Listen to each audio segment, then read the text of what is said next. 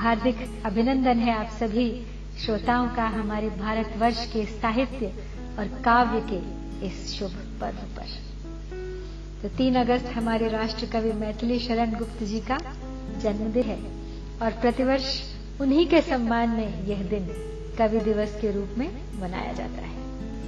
सन 1912 1913 में लिखी गई इस रचना के कारण ही मैथिली शरण गुप्त भारत की जनता के प्राणों में रच बस गए थे। और गांधी जी द्वारा राष्ट्र कवि की पदवी से तभी वे सम्मानित किए किए गए थे। और भारत के स्वतंत्रता संग्राम में तो इस रचना ने बहुत अधिक योगदान दिया था। प्रभात फेरियों में, प्रातःकालीन प्रार्थना सभाओं में इसके पद गाए जाने लगे थे। सचमुच इस काव्य में वो संजीवनी शक्ति है।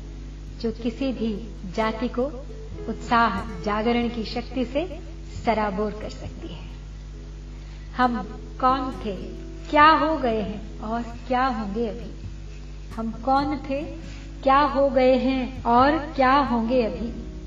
यही विचार सभी के मन मस्तिष्क में गूंजने लगा था। तो अब गुप्त जी ने भारत भारती क्यों लिखी? उनकी क्या प्रेरणा थी? इसका उत्तर उन्होंने स्वयं इस काव्य की प्रस्तावना में दिया है। तो मैं चाहती हूँ कि आपको उस प्रस्तावना के कुछ अंश पढ़कर सुनाऊं। गुप्त जी के ही शब्दों में, तभी हम आगे आने वाले काव्य वस्तु के साथ न्याय कर सकते हैं। और जो कुछ संबंधित बातें मेरे मन में उठेंगी पढ़ते समय, उन्हें हम साथ साथ करते रहेंगे। और यदि आपके मन में भी कुछ विचार उठे, प्रश्न उठे तो आप भी कमेंट सेक्शन में लिख सकते हैं, मुझ तक पहुँचा सकते हैं। तो आइए, बिना विलंब किए अब बढ़ते हैं प्रस्तावना के कुछ मुख्य अंश। तो मैथिली शरण गुप्त जी अपने पाठकों को संबोधित करते हुए कहते हैं, आज जन्माष्टमी है और आज का दिन भारत के लिए गौरव का दिन है। आज ही हम भारतवासियों को यहाँ तक कहने का अवसर मिला था कि जय जय स्वर्गागार सम भारत कारागार। पुरुष पुरातन का जहाँ हुआ नया अवतार। तो जब तक संसार में भारतवर्ष का अस्तित्व रहेगा, तब तक यह दिन उसकी महिमा का महान दिन समझा जाएगा। इसमें कुछ भी संदेह नहीं। आज भगवान ने अपने उन वचनों की सार्थकता दिखाई थी। जिन्हें आपने कुरुक्षेत्र में अर्जुन को गीता का उपदेश करते हुए प्रकट किया था। यदा यदा ही धर्मस्य ग्लानिर्भवति भारत अभ्युत्थानम धर्मस्य तदात्मान सृजाम्य तो भला मेरे लिए इससे शुभ और कौन सा दिन होता कि मैं प्रस्तुत पुस्तक आप लोगों के सम्मुख उपस्थित करने के लिए प्रस्तुत होता? तो यह बात मानी हुई है कि भारत की पूर्व और वर्तमान दशा में बड़ा भारी अंतर है। अंतर न कहकर इसे वैपरीत्य कहना चाहिए। एक वह समय था कि यह देश विद्या, कला, कौशल्य और सभ्यता में संसार का शिरोमणि था। और एक यह समय है कि इन्हीं बातों का इसमें शोचनीय अभाव हो गया है। विचार करने योग्य तो जो आर्य जाति कभी सारे संसार को शिक्षा देती थी, वही आज पद पद पर पराया मुँह ताक रही है। ठीक है, जिसका जैसा उत्थान, उसका वैसा ही पतन।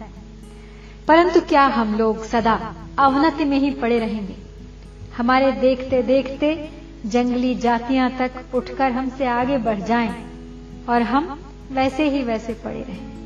इससे अधिक दुर्भाग्य की बात और क्या हो सकती है?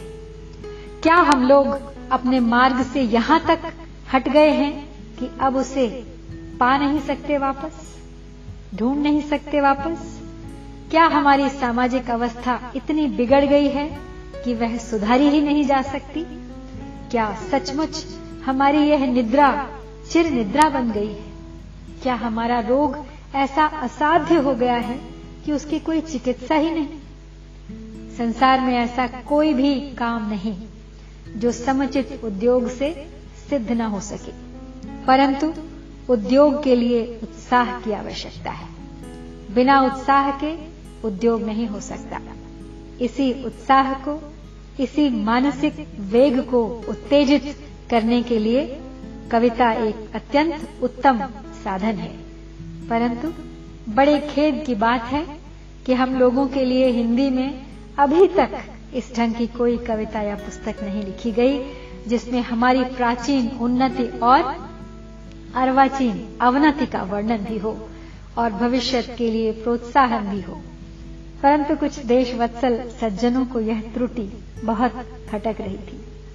तो ऐसे ही एक महानुभाव, श्रीमान राजा रामपाल सिंह जी, ने जिन्होंने मेरी कई रचनाएँ पढ़ी थी तो उन्होंने मुझसे अनुग्रह पूर्वक अनुरोध किया कि मैं एक कविता पुस्तक हिंदुओं के लिए, हमारे भारतवासियों के लिए लिखूं, जिसमें वे अपने अतीत पर गर्व कर सकें, वर्तमान में उससे कुछ सीख सकें और भविष्य में भी अपना लक्ष्य साध सकें।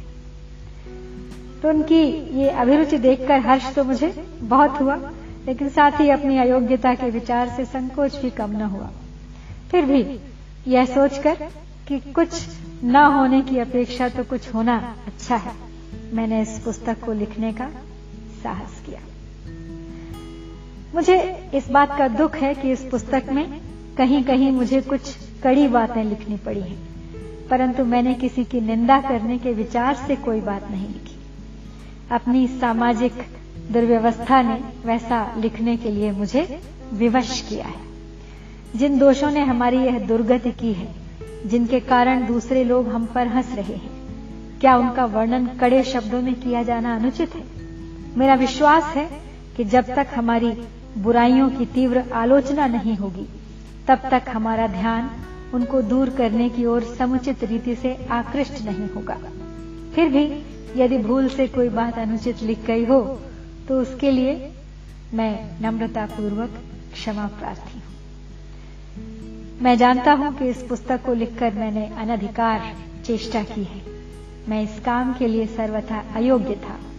परंतु जब तक हमारे विद्वान और प्रतिभाशाली कवि इस ओर ध्यान न दें और इस ढंग की दूसरी कोई अच्छी पुस्तक न निकले, तब तक आशा है, उदार पाठक मेरी इस धृष्टता को क्षमा करेंगे। तो कितना ही विनम्र निवेदन मैथिली शरण गुप्त जी ने यहाँ पर किया है। तो उनकी इस प्रस्तावना के साथ हम प्रारंभ करने जा रहे हैं उनका खंड भारत भारती। लेकिन आज के लिए इतना ही। आज यहीं समाप्त करती हूँ। कल पुनः भेंट होगी अगली कड़ी में। नमस्कार। जय भारत।